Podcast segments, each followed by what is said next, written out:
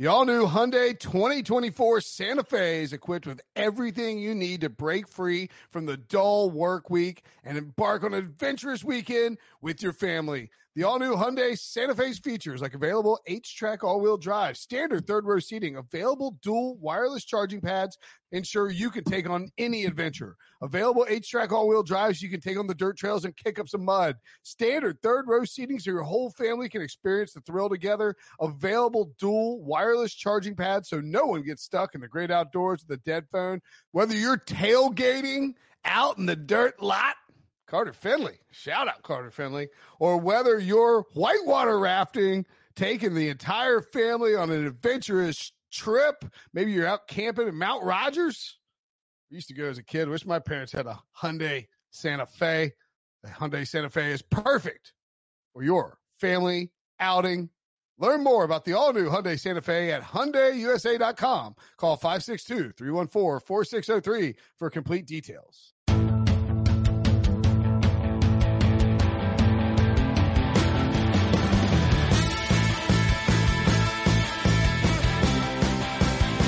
What's up, everybody? Welcome to the Pick Six Podcast, CBS Sports Daily NFL Podcast. I'm Will Brinson. I'm your host. It is Tuesday, August 25th, and we are dropping a special news edition of the podcast. If you're a regular listener, you'll understand said, knocking his microphone around, that we are doing analytics slash nerd week last week. Tons of great analytical content to evaluate the 2020 season in that week. And then this week is fantasy week to get you prepared for all your fantasy drafts.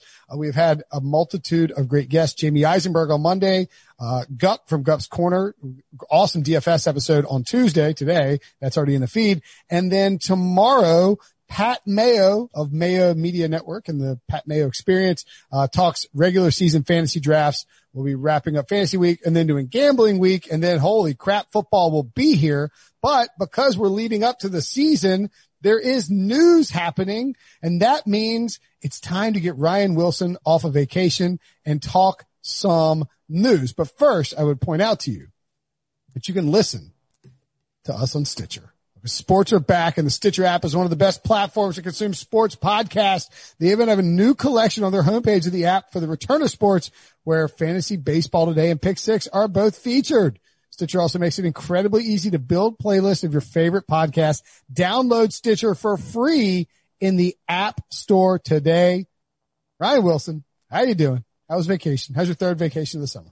Yeah. Awesome. As I get ready for a draft season, I'm very busy uh, doing a little behind the scenes work, so it's no vacation for me. Although I do think I'm working less than you right now, which is That's might be impressive. a low point. I that is a low point. You know who's working even less than both both of us combined? John Breech. Yeah, Breech is taking no lie eight weeks of paternity leave. I don't know if I get in trouble with HR for criticizing his the amount of paternity leave he's taking, but it's pretty outrageous. Well, it's funny because on Sunday I sent uh, a text to our little group that thread and said, "Hey, are we going to do something on Earl Thomas?" And Breech said, "Whatever you do, I can't do it because I'm taking another week off." Right. And and then we mentioned it in our Slack channel. Debo's like, "Hey, let's do this," and Breech is like, "I can't do it." We're like, "We get it, bro. You're not around for the rest of 20, 2025. Like, we'll see you when your kid is 12." Like your kid's going to drive you to the next podcast. That's how long you're going to be away. You lazy sack of crap. Um, but yeah, I mean, like Breech, but Breech is like continually reminds us he is on actual vacation when those of us who are not working that hard right now, but are continuing to do a daily podcast are not on vacation. I will say this. I am guessing that you have been to the pool, been to the pool more in the last two weeks than Breech has been to the pool in the last two months. That's probably true, but he's got a newborn. I got a six year old. I got to get out of the freaking house. You've been to the pool in the last two weeks five times. That's way too low. Yeah, see, there we go. I, right. I mean, I, I, I go to the pool twice on Saturday. What do you do at the pool? Do you lay there? Do you like go off the diving board, show up in front of the kids, embarrass your family? What's your plan at the pool? I mean, my, Robbie wants to play in the pool 24 seven. You have to, oh, in okay. fact, I'm sort of, I mean, I'm, I would say I'm popular around the pool, uh, in the sense that Robbie will make, we do these things called bottom breakers where I pick him up over my head and then just lob him really far and he lands. And, uh, naturally that causes, it's a little weird, but it's fine. Like other kids want to come over and be tossed too. What does the lifeguard think of that? I'm fine with it. That's when you that's when you pay a lot of dues at your private club. The lifeguard lets you do what you want to do. Wait, is that not, is that you can't hold a six year old over your head and like toss him? Not, not at the public pool, no. Really? What what uh? How's your diving like board? sometimes he likes to climb on my shoulders too, and that's sort of frowned upon. But they'll let depends on who the lifeguard is. They'll let slide with that, you know, with the dads and the smaller kids. How's your diving board game? Uh, awful, Oh, really? Like you didn't uh, grow up? awful. I'm not a diving board guy. Oh, Debo strikes me. as- Oh wait, Debo, were you a diving board guy? Because I know you're you're iffy on the swimming part. what? You just asked Steve if he can swim? That's No, uh, no, that's that's a fair point. I would, s- um, that's sometimes not the most comfortable in the water, but I cannot dive, and it's something that I want to achieve in my 29th year of life. Um, There you go. But it's, you it's, can't. It's one of the Sure. goals I've set. If I'm understanding this correctly, you're not a great swimmer, but you want to learn how to.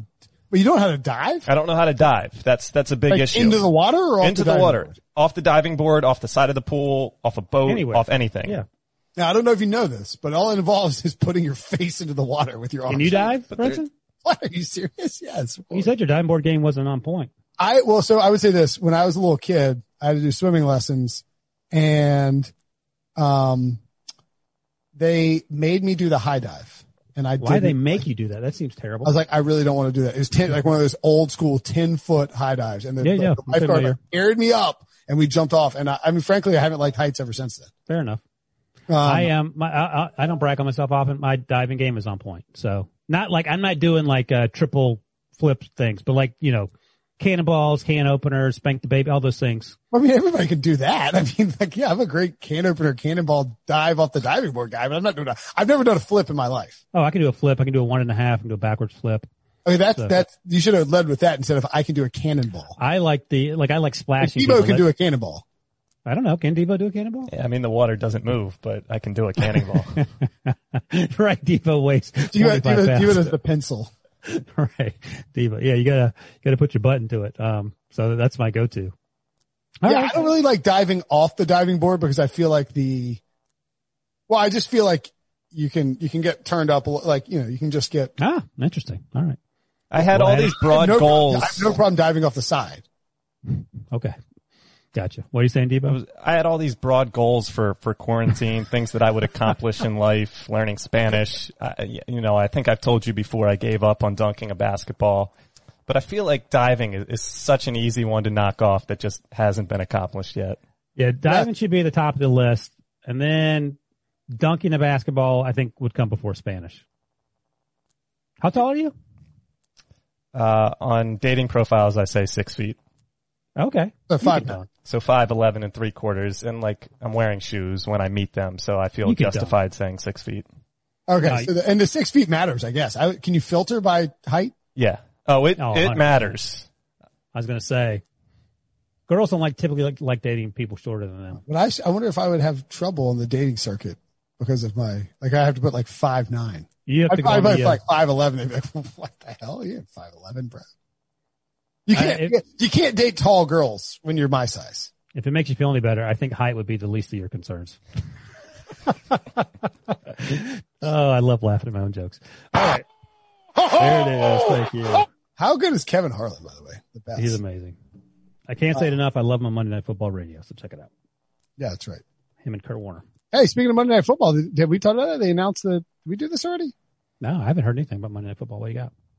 Well, they're they're doing the three man booth with Steve Levy, um, Brian Griese, and Lou Riddick. But they will not call. This is an interesting move by ESPN. They will not call the early Monday Night Football game in Week One. Instead, that's going to be Kirk Herbstreit and Chris Fowler. And they're doing the the late one. I think presumably the logic is that that eases the burden and, and the pressure of, you know, cause like if you put them out first, they're going to get blasted and then you got Herbstreit and Fowler late and nobody's, you know, really paying attention. You drop these guys, give them a, give them a test run on the late night game. It's like Broncos Titans when half of America's asleep. That's the move. Yeah, I hadn't heard that. Me- I'm eager to eager to hear it. I like Steve Levy and Griese and and um, uh, who's the other one? Lou Riddick. Lou Riddick. Yeah. I don't love the idea of a three man booth. Uh, that's not, has nothing to do with those three guys. It's just more. Historically, it's hard to do if you're like you have to know each other, and even if you, me, and Breech were doing a three man booth, it would still be very difficult. I mean, yeah, you'd need like, well, fir- I mean, first of all, Griese and, uh, uh, Levy. Levy have worked together for years and they're very good and They're good, comfortable yeah. on broadcast and college football broadcast. So like that shouldn't be a problem. So it's just a matter of like, and, and so that's sort of the difference I think between Tessitore and Boog and Witten. It's like you can't, you can't run three guys out there and try to develop chemistry on the fly on a national broadcast. That's not going to work. Now, if you do No two, matter no matter how many practice runs you do on games, it don't matter. Right. Like if now, like, and people point to Romo and Nance. That's not the same thing. You know, Nance is, Nance is the guy when it comes to play by play. Like he does everything. He does the masters. He does March Madness. He does, you know, our high A list football games. And so you're just asking Romo to incorporate himself with Nance and you have a professional like Nance who is setting Romo up. That's totally different than three guys trying to find Right. their chemistry. So, so this to me is, has a viable chance of working because you're just asking those two guys to incorporate Lou Riddick into their analysis, which shouldn't be a problem. Yeah, good. Looking forward to it. Glad to have football back. Mm, indeed. Okay. So let's get to some news. Other news, football news. The Ravens have let go of Earl Thomas. Shocking bit of news according to reports or I don't think this was like filmed, right? He threw a punch at Chuck Clark, the other uh, starting safety last week. And this is from Jason La Canfora writes, alas, this has been boiling over for quite some time, according to numerous sources with direct knowledge of the situation, with the frustration with Thomas going back to last year. Then many around Thomas put up with him, shall we say, showing up not quite ready to practice or missing meetings or doing whatever he cared to do on game day rather than sticking to the scheme or play call. But this was different. The sources said this was personal. There was a sense on that defense that Thomas was not part of the group and did not care to really be part of the group. He had eroded too much trust to really be accepted anymore. And his teammates saw his skills deteriorating and missteps magnifying. How surprised are you, Ryan, that Earl Thomas, who's probably a Hall of Famer, definitely a Hall of Famer, You think everybody's a Hall of Famer. We'll get to that. Just ask Okay, well, uh, how it's surprising to me that a guy who was like the key piece of the Legion of Boom and a former first round pick would go to a place like Baltimore and not fit in with the uh, the, the the sort of the the team the, the atmosphere around the team. No, it's surprising because I didn't have any inkling, inkling that he was um, a problem. Like nobody knew when JLC and other like other people were like this could end up with him getting cut. Everybody's like, what? What are you not cutting Earl Thomas? Like our last vision of Earl Thomas in Seattle is sitting on a cart giving the finger to the Seattle bench. And we're like, oh, we get it. He shouldn't have been out there. He should have got his new deal. Uh, but maybe the Seahawks, an organization, by the way, who have been known to take on, um, people who struggle to, to get along well with others, maybe they were onto something before the Ravens were. Also an organization that has been really good about working with people who don't get along well with others. But uh, I don't know if JLC reported this, but I heard our, our guy Pete Prisco say this on CBS Sports HQ on Tuesday afternoon that there's a report that Earl Thomas missed a walkthrough to get his car washed. Had you heard that? no, but that's amazing. That that is amazing, and we're not even talking about the the the incident this this off season with his wife and his brother. I mean, that's in and of itself crazy. But you're like, all right, pro athlete, whatever. But this is more team centric. You can't go around punching players. during, I mean, you're laughing. No. Like, who, who's punching people during during work? Uh, even if you know your job is to to tackle people. So yeah, it's extremely out of nowhere. But you also have to understand he followed Eric Weddle and Eric Weddle was a big part of that defense. And obviously Eric Weddle fit in perfectly, but he retired. Earl Thomas was not the answer to the point that the Ravens, um, team leaders, the players on the, on the team felt it was in the team's best interest to move on from him. And if they feel that way, then I think the team will be better off. I don't think he was okay last year. He was good. He wasn't great. He wasn't the Earl Thomas Hall of Famer that, that you remember and that we remember from Legion of Boom. Uh, we have seen guys like Richard Sherman who played with him in Seattle say he he was shocked to hear how things um, unfolded because of the way things uh, worked out very well in Seattle. So yes, surprising, but I, I don't think the Ravens are a worse team. I think the Ravens are a better team without him. Yeah, I think that Baltimore did the right thing, especially in this weird year, to go ahead and make a move. And if you can get out from under his $10 million guaranteed, which it believes that they can do based on the CBA language, then it's not a bad move at all. If you have the necessary replacements in house, your defense will probably be better overall because of it. So I, I, I don't mind it. It's just, it's a shocking move. There are a lot of people who think that maybe it's like, they did this with Eric Weddle. They brought Eric Weddle in. I think the belief was Earl Thomas would just be Eric Weddle 2.0 in terms of being a successful veteran safety who stepped in and became the, the brains behind things. But look, if he's, if he's going rogue on the field, and let's not forget he had a, like a orgy thing happen early in the pandemic run. Did we, I, Uh, I, I touched on that. I don't want to add the details, but thank you for. I mean, but he was having. I mean, it's not. Isn't it like sort of public knowledge? It's very public. I just didn't know. You know, kids are listening. They want to have, have to have their parents explain to them what. Uh, what Are you gonna want. cop? Are you gonna crop out me saying orgy, Debo? I would prefer if you don't keep repeating it, but I wasn't planning on the first time. It's uh, Earl Uh, Thomas. Let me ask you this while you look that up. More surprising, I think I know the answer, but I'll just ask for, for fun. The Antonio Brown situation dissolving so quickly in Pittsburgh or the Earl Thomas situation dissolving even quicker perhaps in, in, Baltimore? I think. I think uh, Earl Thomas is more surprising. Wow. Now listen, before you answer, I'll, I'll add this one thing. The Steelers, I think Uh, 820 something. What's that? I already answered, but What was, what was it? What oh, go ahead. Go ahead. Sorry. No, I was going to say the um the Steelers ate twenty something million in cap space for getting rid of Antonio Brown. Everyone's like, "This is crazy." Turns out that the, it was probably worth it. Even if the Ravens have to eat the ten million, if it turns out that this team is better for it, I think you just eat the ten million. Right. Uh, yeah, uh, the only reason I think Earl Thomas is more surprising is I guess the the lead up to it was a little more like was shorter and therefore more Yeah. shocking. Whereas at, at some point with Antonio Brown, I got to be like, they are they're just going to get rid of it. Like Week just gonna- seventeen, he didn't show for that final game against the, and then they traded him three or four months later, whatever it was. Well, yeah, at that point it was like, all right, he's doing everything in his power to get traded. You know, if they can get a pick, and we thought that what they got for him did not seem like a great deal at the time, but now that they've, you know, they've gotten through the cap situation, right? I don't think they have any more dead money left. Do they have? fine. They may. They're fine. Yeah, but not much. And then they got Diontae Johnson for it. I mean, they, they, they came out better for it. Like the, sort of like a Shawshank redemption type of crawl through. And the Ravens players, many of them wanted DeShon Elliott to be the free safety. I don't know what you're giggling about. I didn't hear that part. Over Earl Thomas anyway. So cheaper, better teammate, Yeah. so on and so forth. All right. Budda Baker. Oh, sorry. We should do some landing spots for Earl Thomas. Um, you know, I know where he ain't going. uh, Seattle. Dallas, it sounds like. Did he say no Dallas? So, uh, Cody Benjamin put together a list of, uh, of teams. Number one, Dallas. Why do, uh, why do you think not Dallas? Um, Ian Rapoport, NFL Network reported, um, while the Cowboys made some inquiries, this was on Tuesday, they are not expected to be among the teams vying for Thomas's services, sources say. Hmm.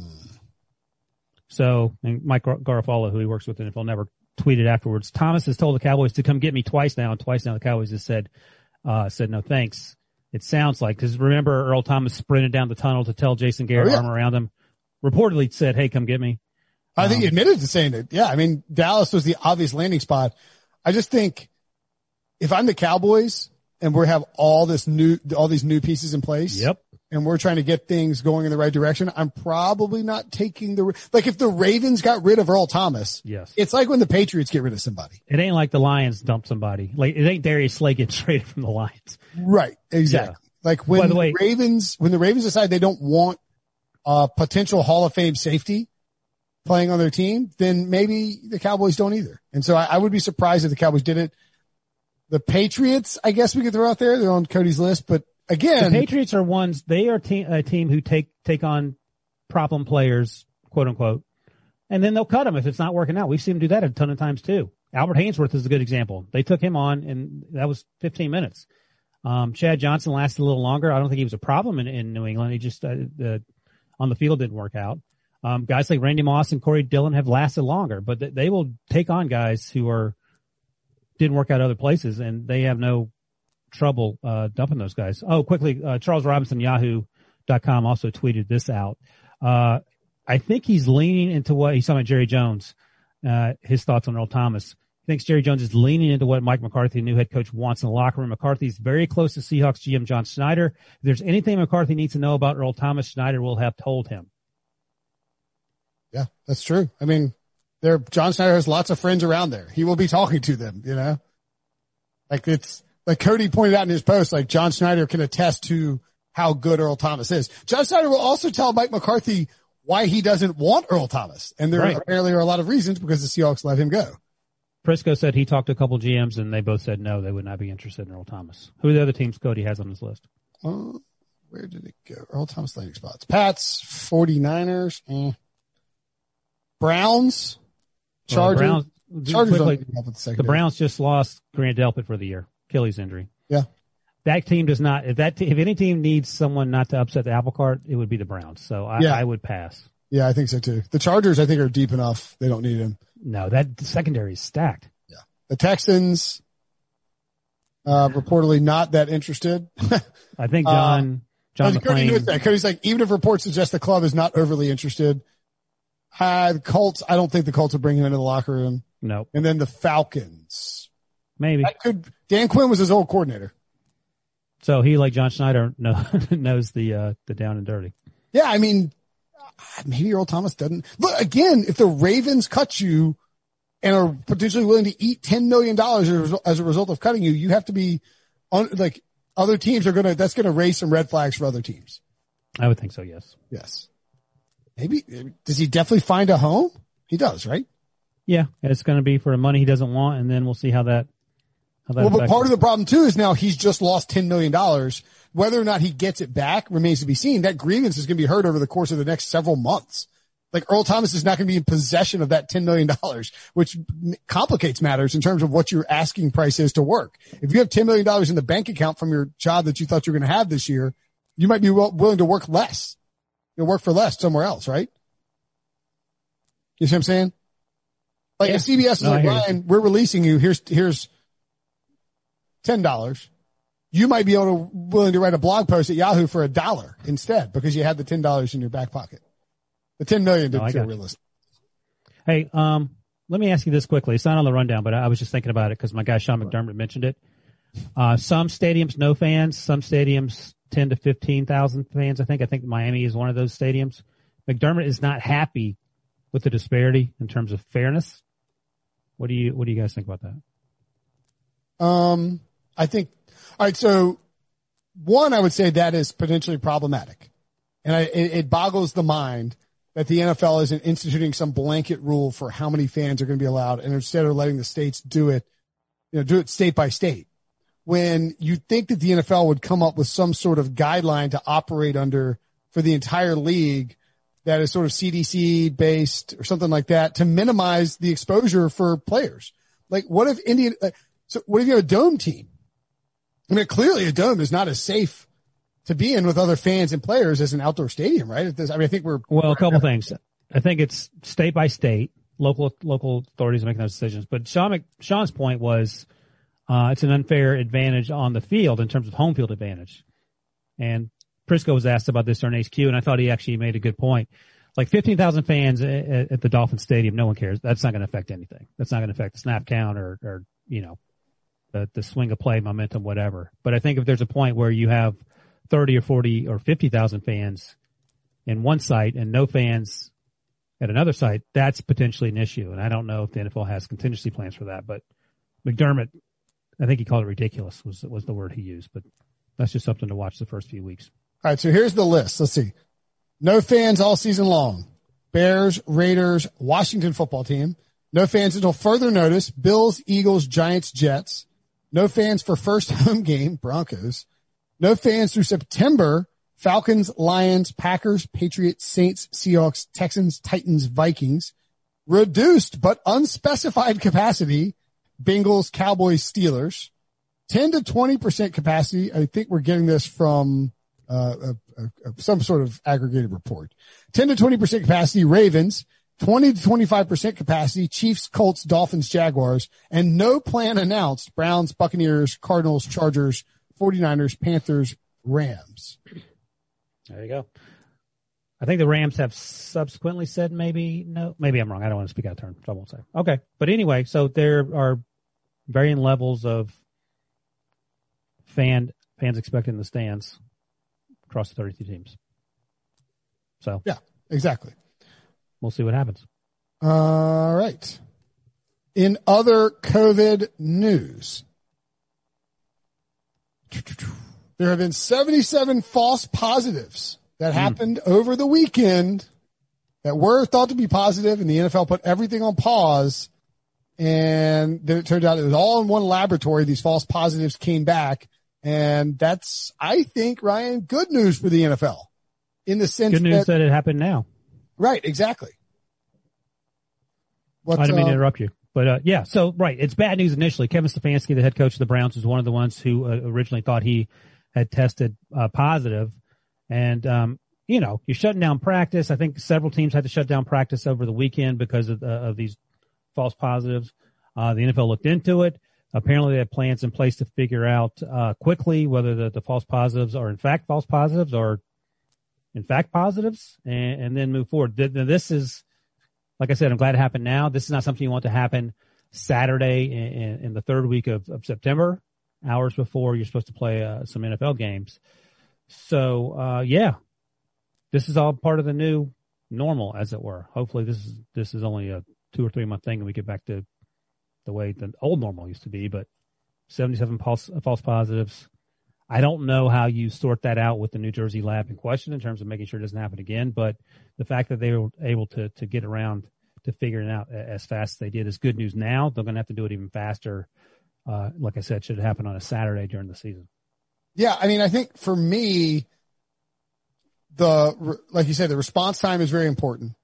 The act, the fact that they didn't test positive is, is very important too. It means the NFL is doing a good job of containing the bubble, and that, frankly, the players, as Jonathan Jones, our pal, pointed out uh, on a podcast previously, and is now pointed out on Twitter subsequently, the players are doing an exceptional job of keeping it between the mustard and the mayonnaise here. I mean, like how are these dudes not catching corona? I can't believe it. It's, the, the fact that we're getting no positive tests tells you that and I think it probably boils down to these guys knowing that some of them are on the, you know, some are, they're fighting for jobs. Some are established veterans who have to be, you know, leaders on teams. And then young guys like your first, you know, if you're, a, if you were freshly drafted, you can't show up and, you know, like you don't, you know, you don't want your first impression with your new team to be, I, you know, like I was out partying and caught. What about this? What should you have someone dress up like a Seahawks player and, and sneak them into your hotel room? Right, exactly. Uh, By the uh, way, that, that player whose name I can't remember, he was undrafted and was quickly released. Apologize for it. Yeah, I don't know how that apology, like what you put in that apology and what the expectation is. I mean, there's no way that the Seahawks going to bring you back, but I understand why you do it. But initially, just don't do it. But yeah, to your point, uh, a lot of credit to all, all, the players that are doing the right things. I saw a report that one player may, uh, for the Titans may have been at a party. I don't want to say his name if it wasn't the report wasn't accurate. Oh. So I know one of the players was supposed to be there, and it turns out that he wasn't. But um, for the most part, it sounds like these these guys are doing the right things, and and I think when you understand that it, it's literally about providing for your family, you you can sort of put a clamp on um, doing some of the things you're used to doing. I think that's I think that's a good call. Yeah, um, Now, having said that, I don't know how well this will go over or how well this will proceed once the games actually start and once teams actually start traveling. Now, if you can get like, if you're going from Atlanta to Charlotte and you're going to be there for a, you know, a day or like just, just for the day for the game, you're going to be fine. Nobody's going to, you know, you're nobody, or let's say you go from Charlotte to Atlanta, Panthers play the Falcons. You know, if you spend the night in Atlanta, dudes might go out. Oh, right. Yeah. That, that's right. Mike, I thought you meant like, cause the concern will, you, you'll fly on your private jet, which will be whitewashed. You'll land away. You're not going through a terminal. You just get on a bus right, right once you get off the airplane, right to the hotel. So right. The, the issue isn't even the hotel, perhaps having COVID. It's whether you can stay indoors. And well, and t- to further that point, the NFL is, is incorporating multiple, several rules. Uh, for instance, the traveling club must be, can't like, you're, you're going to, at the earliest, you could go the day of the game. I don't think anybody would actually do that because there's complications. Like you would need to have. I think there's some conversation of day of travel. There is some, but like they, I think they want the players there the day before so they can administer test. Oh, okay. So what they're going to do is have the team, like you need to be, the teams are going to travel the day before the game. So you leave Saturday for a Sunday game and you go to your lodging and the, the director of football operations is going to have to deal with finding lodging that, you know, is, is quarantine so to speak. You know, they're going to work with these hotels and I'm sure, you know, the hotels, Marriott is a partner of the NFL. I'm sure they'll find ways to make this work and they'll find different facilities, et cetera. Uh, what if they and, put 30 tents on the field, on the playing field and they just sleep at the stadium? It's not a crazy idea. A little camp out. A little glamping. There you go. Problem solved. Yeah, they offer glamping in Raleigh. My wife wants to glamp. It's like in the city. Usually like, you have go out somewhere to do. Well, they come out and put it up a tent in your backyard. I'm like, I got a tent in the, the closet. Like I'll just throw a tent up. We can go camp. What do you? Oh, you pay a couple You hundred pay bucks. somebody to bring a tent out and set it up for you to sleep in their tent. It's insane. No, you just do it yourself. That's That's something like something Debo would do. Like like like offer to go like on a glamping date on Tinder or something like that. uh, Um, yeah, that's uh, I could see Debo doing that. yeah, We don't use Tinder, just to clarify. Bumble. Bumble. What do you use? Match, Patch, patch, Smash. Match, what a, Smash. Uh, Hinge is, is the primary. Hinge. That's Hinge. what it is. Farmersonly.com. That's what it is. Um, yeah. So I would, I would actually station four or five or 10 security guards around the front door of the hotels and just start taking name, taking pictures and taking names. Well, and I think one of the things that they're going to have to do, so we assume at this point that we can have a 12 24 hour turnaround on COVID test, I think so. right? So they're going to do these, te- administer these tests on Saturday after everybody is quarantined in the building. That means we're probably going to find out a lot of news on Sunday morning if these guys are, are being exposed or if, you know, et cetera, et cetera. Well, so I you, think, if it's 24 hours, you got to be there at the new place by 10 a.m. on Saturday. well, I, we just don't know what the screening and the testing is going to be like. Yeah. I mean, we've seen some, like the, this, this, um, saliva test that the, that the NBA, you know, that we've seen a lot of advances in recent. So, uh, there's no, going to be no on-field entertainment, cheerleaders, mascots, etc. A maximum of 65 game day workers. Players and coaches are not required to wear masks, but are encouraged. Anyone other than a player or coach in the bench area with field access must wear a face covering. When a player goes in the medical tent for evaluation, he must wear a mask. Practice squad players won't be allowed on the sideline during the game. Staffers will be constantly uh, cleaning benches, and the protocol even states the game balls will be cleaned in accordance with guidelines provided by Ryan Wilson. Just You kidding. got it. Wilson footballs. Um, no media in the locker rooms. So like we gave the NFL crap for not, you know, I, I made that not political analogy when I said that it's all, well, it seemed all spread out and all that. I think the NFL has done a very good job.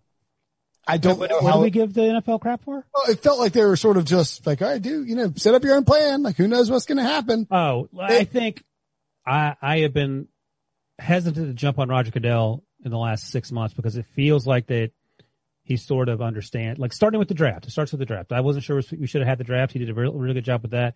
And, you, and you're right. There wasn't a lot of uh, public facing news about what the plans were for the, the COVID pandemic situation. And it seems like that there are plans in place. Well, you're right. We, we were sort of wondering what was going on a month ago, ago or so when, when it seemed like no one was in charge. But I I feel like after seeing a few episodes of uh, Hard Knocks with the Rams and, and the Chargers and, and see what other teams are doing around the league, this ain't a this ain't a joke, and they're they're taking it pretty seriously, and, and they seem to have the protocols in place to keep these guys safe. Yeah. It, it feels like they, the NFL sort of maybe got a reality check with how baseball went. Mm, true that. And saw how the NBA and hockey were operating. Like it just, it was just working. There's no negative test, no positive test with the NBA and with the NHL. And so maybe they thought, all right, look, we need to, we can't do a bubble. How can we get as close to a bubble as possible?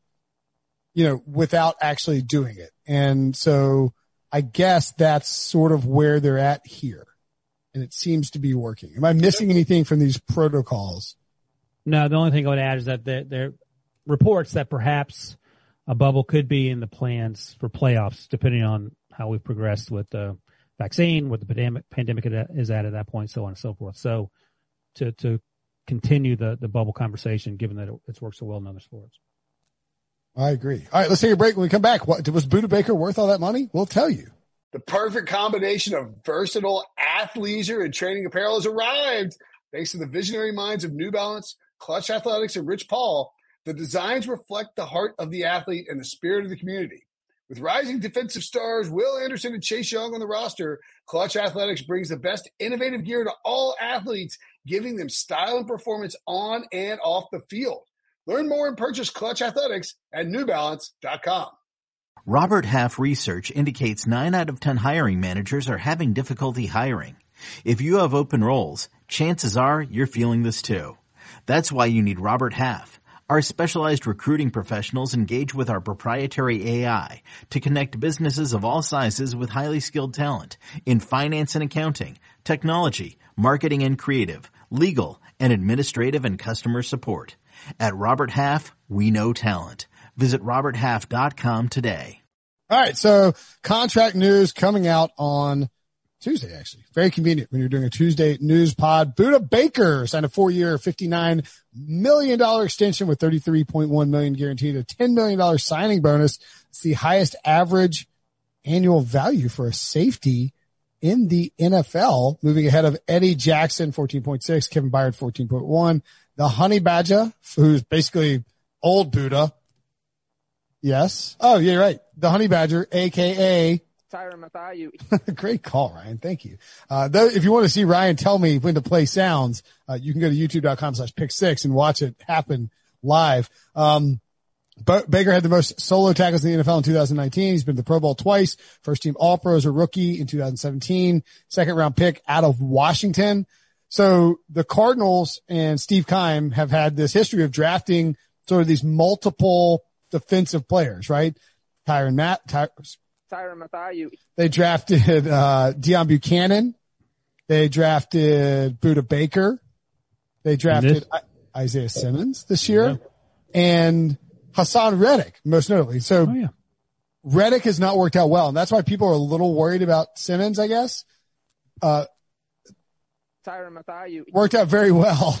He all pro player and then eventually just left injuries and contract issues. But he, he got a second contract in Arizona and now being paid handsomely uh, by the Texans by the Chiefs after being with the Texans.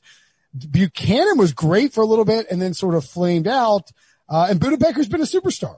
Like this guy is a great find. He's a versatile safety who can play all over, fly all over the field. And I think that's what Arizona wants to be on their defense. Is they want to have guys who can be, you know, uh, sort of like like the the very the variable position of positionability, I guess is what you would call it. I'm sure there's a better phrase for it. But Budda's a stud.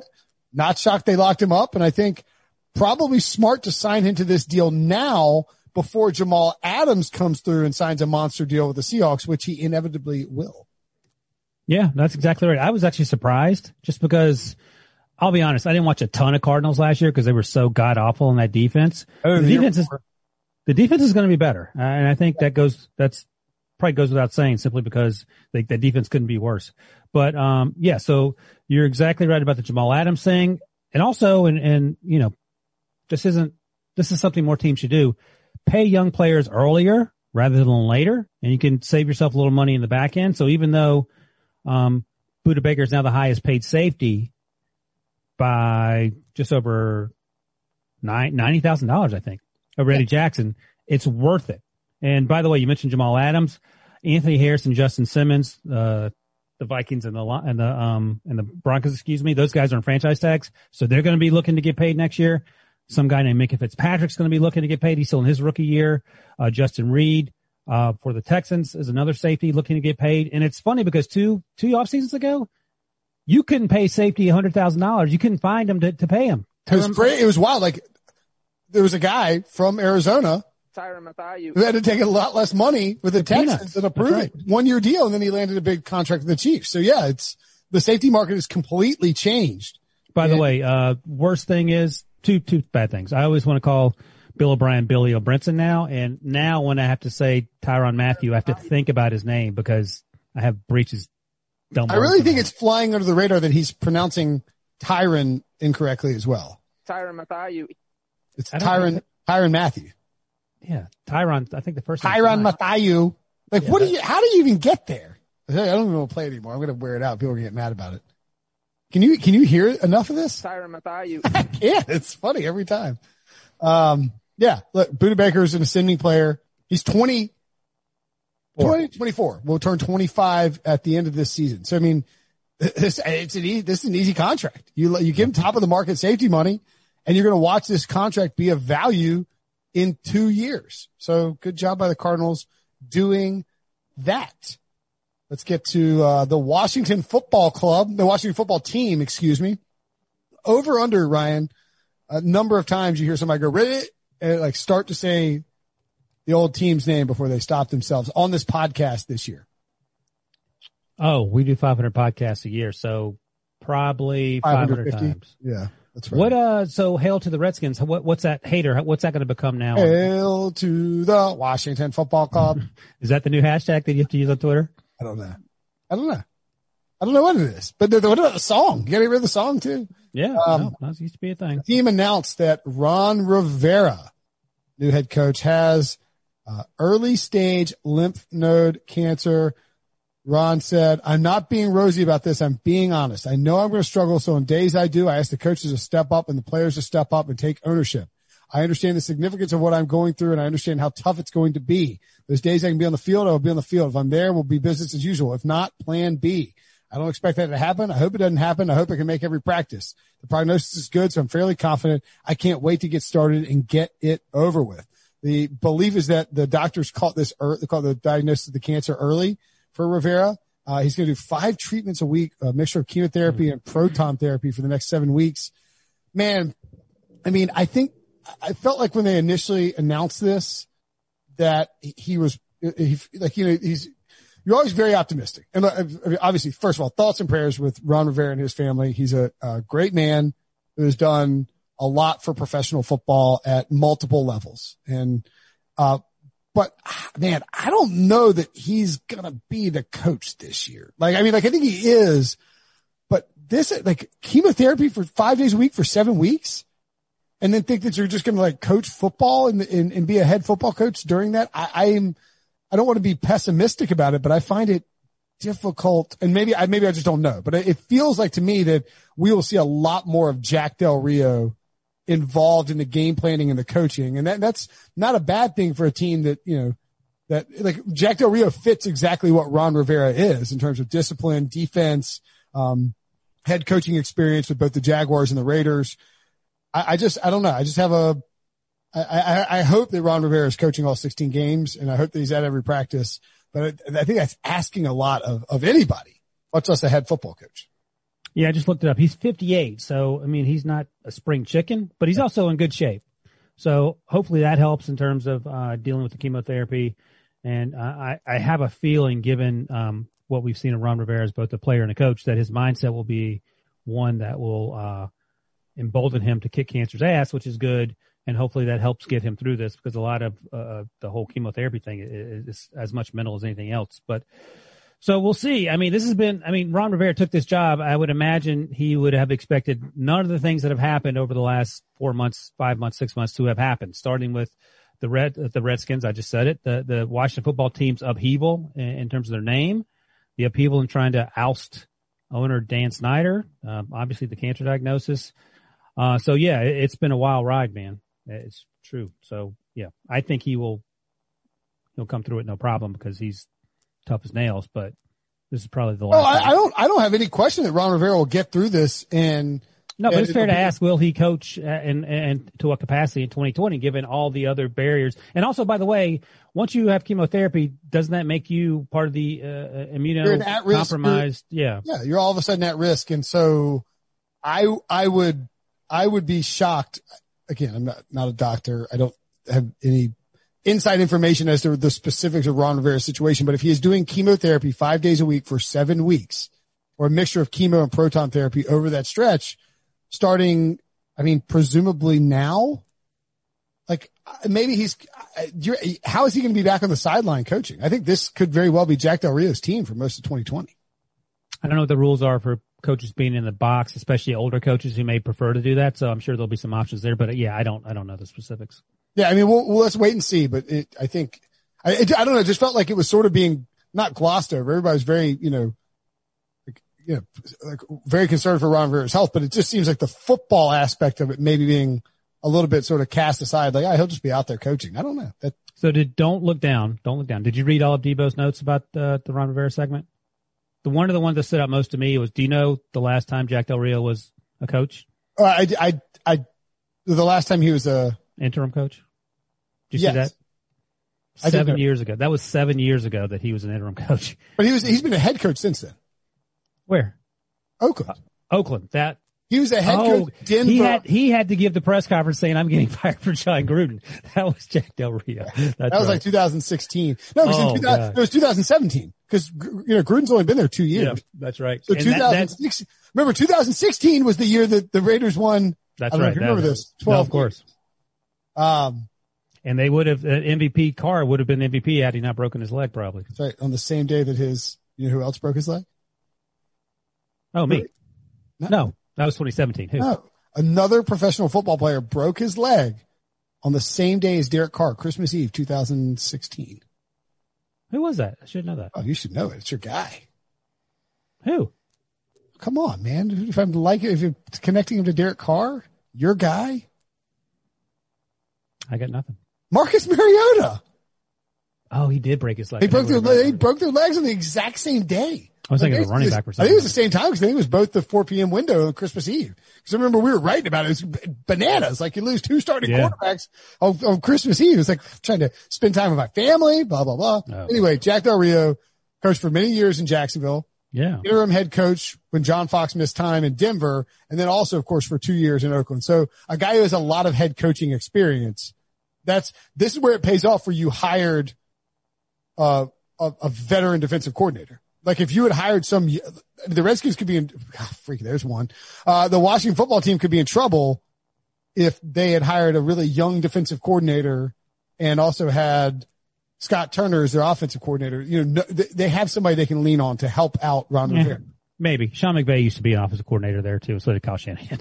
So you, you could have, My, my only point is like you have, if it's not, you have a situation where Ron Rivera's like, Hey, I can't make it to practice today. Jack Del Rio can easily step in and manage practice. yeah, no, you're right. I get that part. Team also hired Jason Wright, the first black team president in NFL history.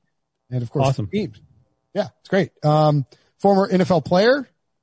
His actually, his job in the civilian world was, uh, going into Fortune 500 companies, finding out why they're, they were trash and fixing them. So Yeah. He worked at Perfect. McKinsey, which is like a, you know, top of the top consulting firm. yeah, he's a consultant who would He probably took a pay cut to come take this job. Absolutely. But I mean, you know, you get to be the first black team president in NFL history. And it, it happens at a time. All right, let me ask you this, Ryan. Do you find that the Washington football team cleaning house and then making, The moves they made.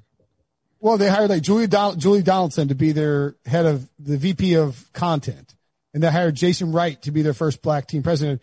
Do you find it to be like, is it like, t- like not, not too much? Like I think the moves are great and the, the personnel is great, but I mean, like, like they're, they're, I mean, they're changing the name. It's like, they're like, Hey, you like, like, I didn't know, like, is it so over the top in, or, or do you think that they're going out and hiring the right people and doing a good job of it? If not now, when is my initial thought. Why not?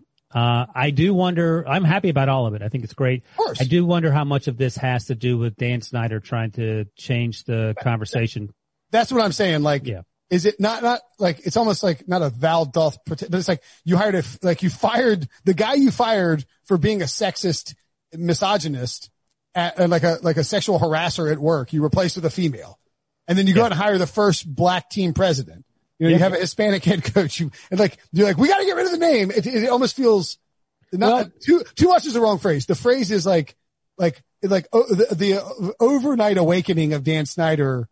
I mean, do you forget- believe that he has really changed or is this just sort of This was a guy two or three or four years ago that said, under no circumstances will I change the team name. Right. And he said you could print that and everyone printed it.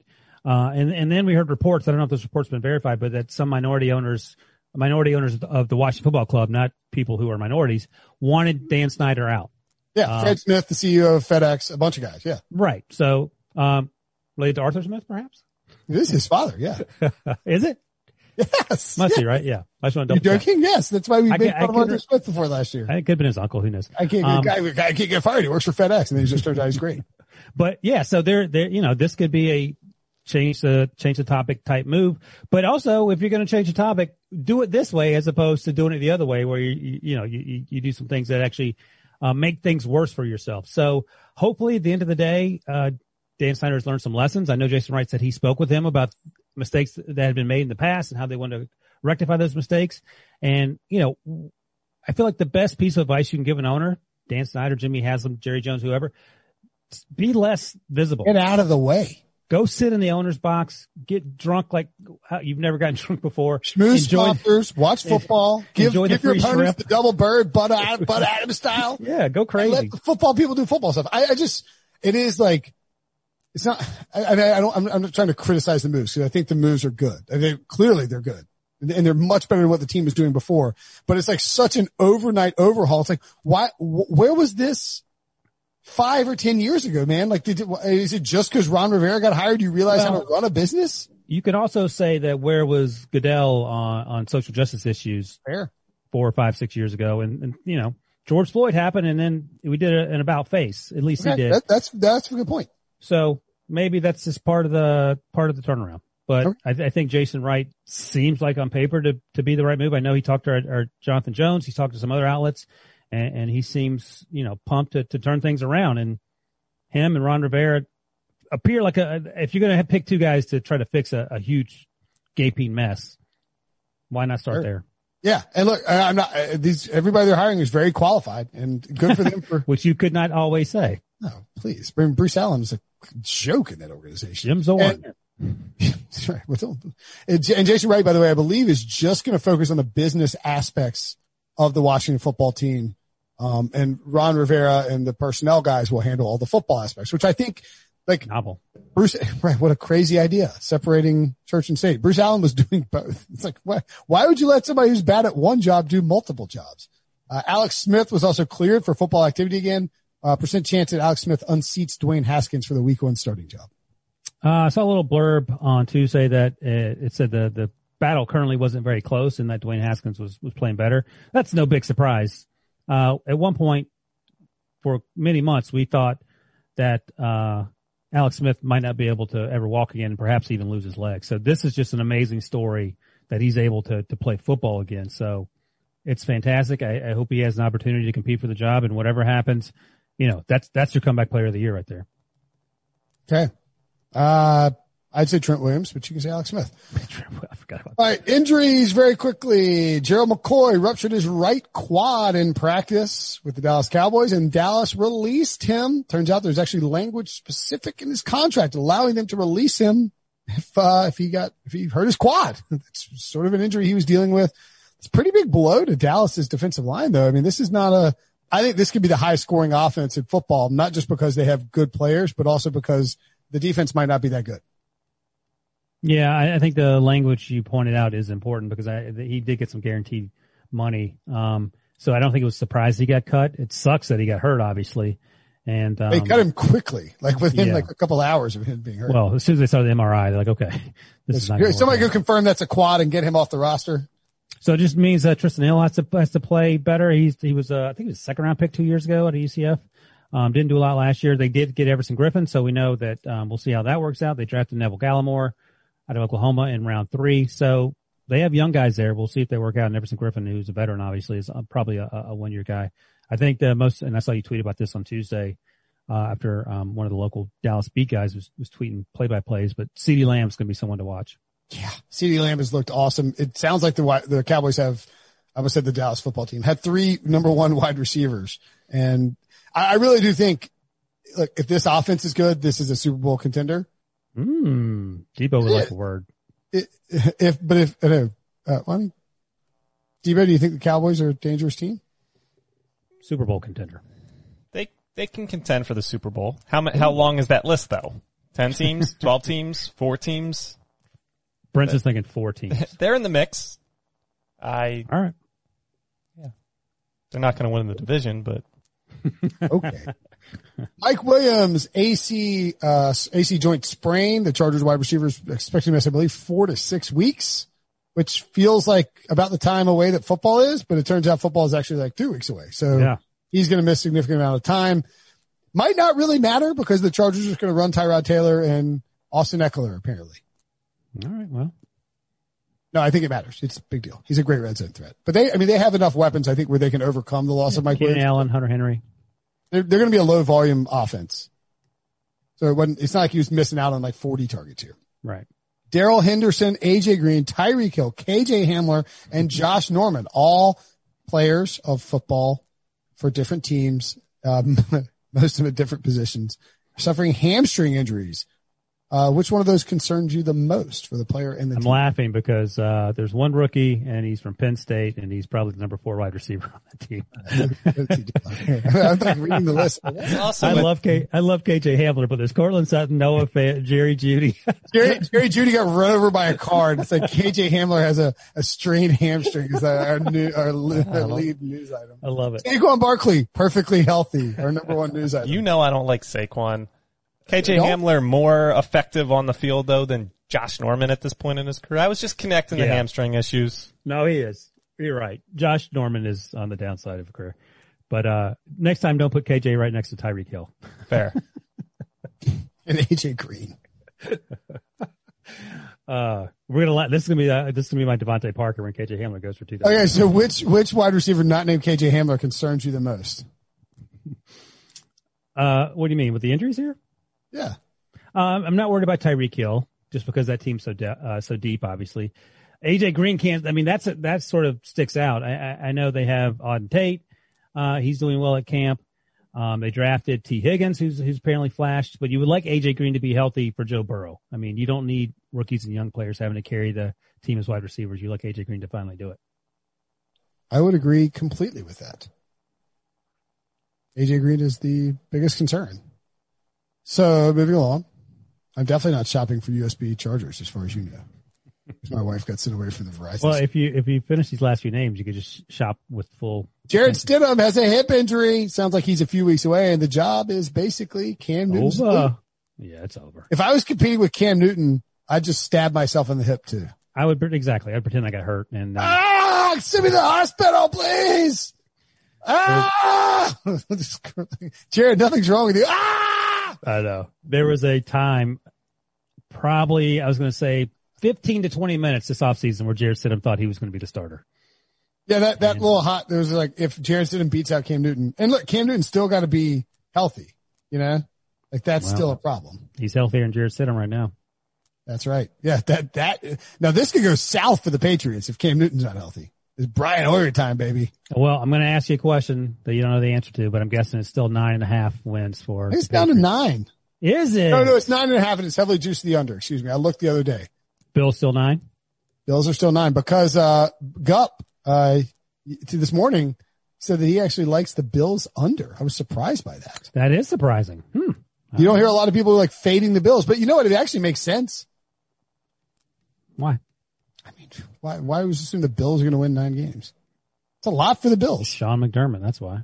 Yeah, fair enough. Bleep McDermott, he can play. He can coach. I mean, uh, Grant Delpit, the second round pick for the Cleveland Browns, tore his Achilles, they announced, and will miss the entire season. Does that open up a spot for Earl Thomas?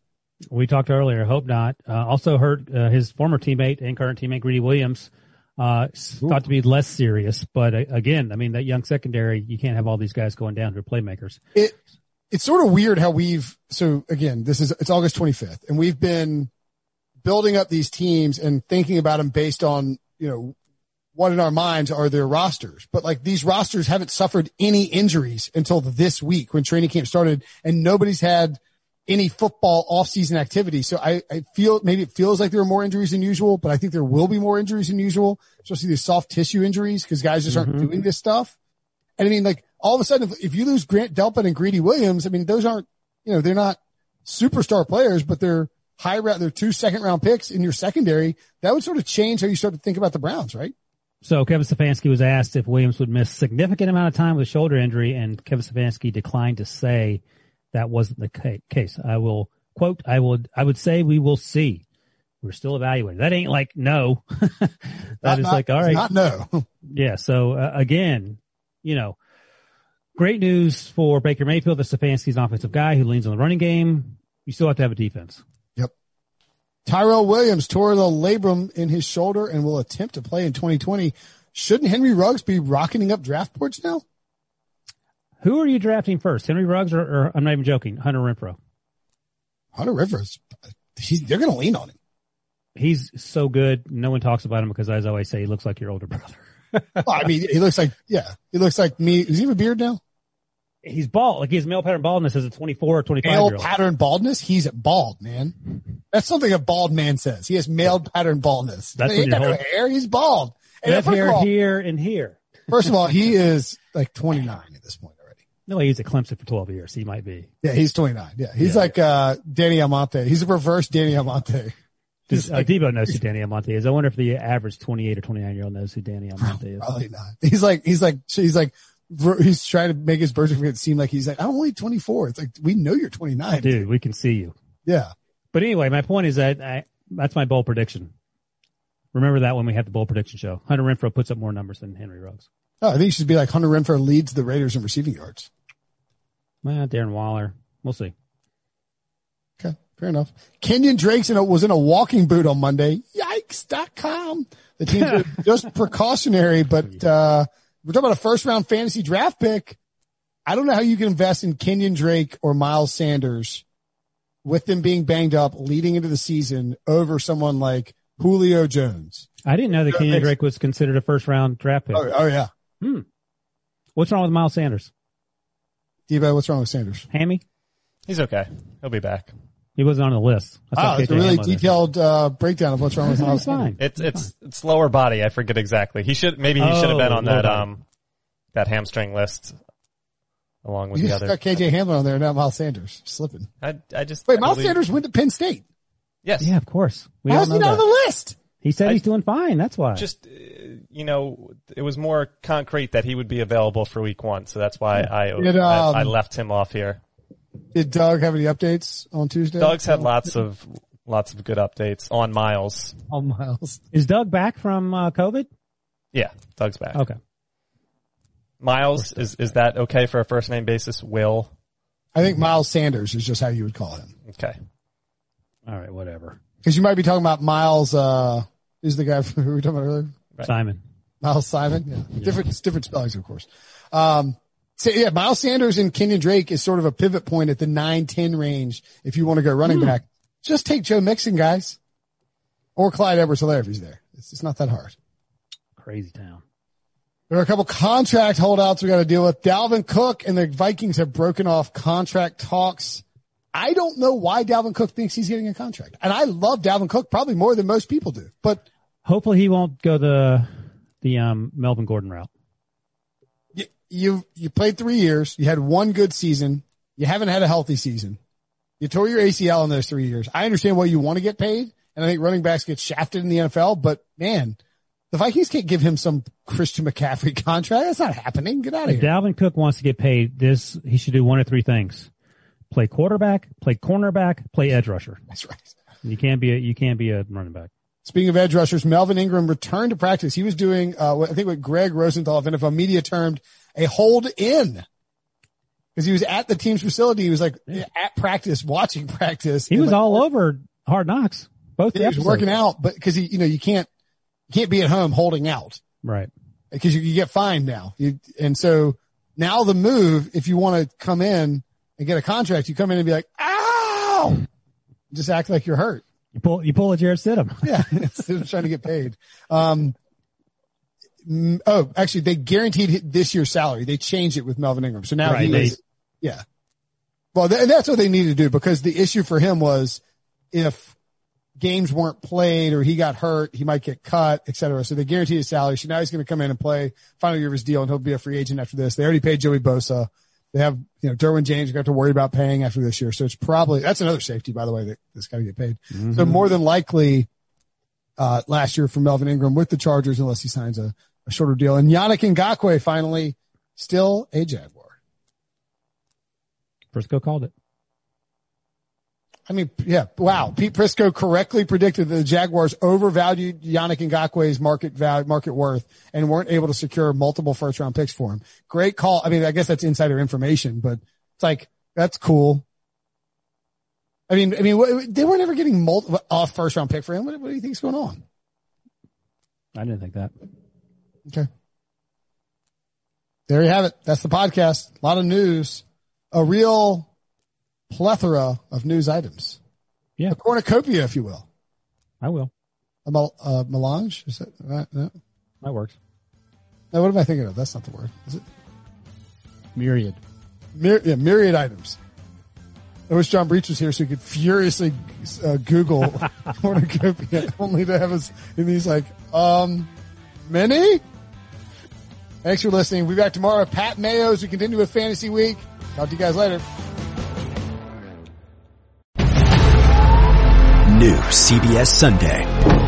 You collect rewards, right? This is how I make my living. When something is lost, Everyone's looking for something. he finds it. You strong swimmer? So-so. So-so. So-so's okay. Justin Hartley stars. How you survive, you make quick, smart decisions and you never let panic take the wheel. Sounds cool. It is cool, actually. Very cool. Tracker. New Sunday on CBS and streaming on Paramount Plus.